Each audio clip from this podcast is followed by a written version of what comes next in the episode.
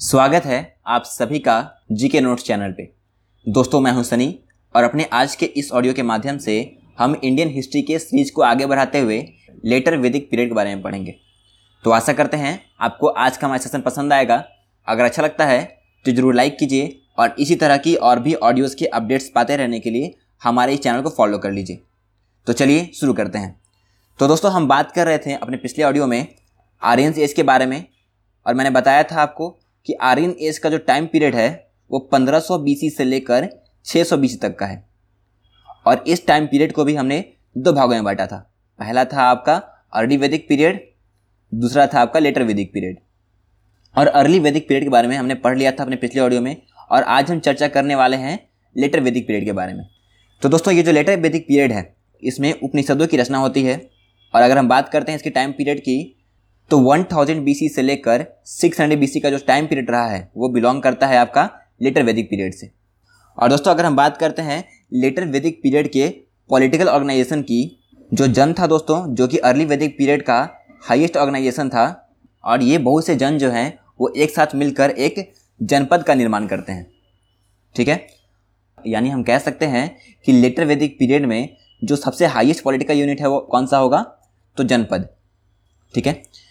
दोस्तों, अगर हम बात करते हैं लेटर वैदिक पीरियड के सोसाइटी के बारे में तो सोसाइटी को दोस्तों चार वर्णों में बांटा गया था। कौन कौन से थे वो चार वर्ण? पहला है ब्राह्मण, दूसरा क्षत्रिय, तीसरा वैश्य और चौथा शूद्र। और अगर हम बात करते हैं अर्ली वैदिक पीरियड की तो अर्ली वैदिक पीरियड में जो सोशल डिवीज़न था दोस्तों, वो इतना रिजिड नहीं था। लेटर वैदिक पीरियड में तो यहाँ पर हमें सोशल डिवीज़न जो है वो देखने को मिल रहा है।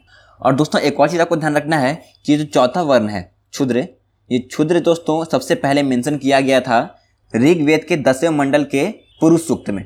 ठीक है, आपको ध्यान रखना है कि ऋग्वेद के दसवें मंडल के पुरुष सूक्त में शूद्र शब्द का सबसे पहले प्रयोग किया गया था। और दोस्तों, जो आपका ब्राह्मण है, जो आपका ब्राह्मण और क्षत्रिय है, ये सोसाइटी में सबसे हाईएस्ट पोजीशन जो है, प्रदान की गई थी। दोस्तों, आगे बात करें तो लेटर वैदिक पीरियड में जो इकोनॉमिक कंडीशन थी दोस्तों, वो किस प्रकार की थी, उसके बारे में चर्चा करते हैं। तो दोस्तों हमने पढ़ा था कि अर्ली वैदिक पीरियड में आर्यंस का जो मेन ऑक्यूपेशन था वो क्या था? कैटल रियरिंग लेकिन जब बाद में वो सेटल हो गए तो उनके द्वारा एग्रीकल्चर प्रैक्टिस किया जाना शुरू हो गया। लेकिन लेटर वैदिक पीरियड में एग्रीकल्चर जो था, ये इनका मेन ऑक्यूपेशन था। ठीक है? यहाँ पर इंडस्ट्रियल एक्टिविटी भी शुरू हो गई थी, जैसे कि metal work leather work iron work इन सभी को हम लेटर वैदिक पीरियड में देख सकते हैं।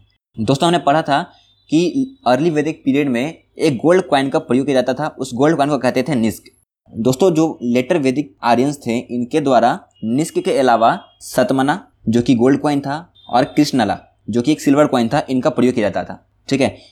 तो दोस्तों, अपने आज के इस ऑडियो में इतना ही जानेंगे हम। और यहाँ पर दोस्तों, वैदिक पीरियड जो है, यानी आर्यंस एज जो टॉपिक है, वो ख़त्म होता है। तो आशा करते हैं, आपको ये जो टॉपिक है, समझ में आया होगा।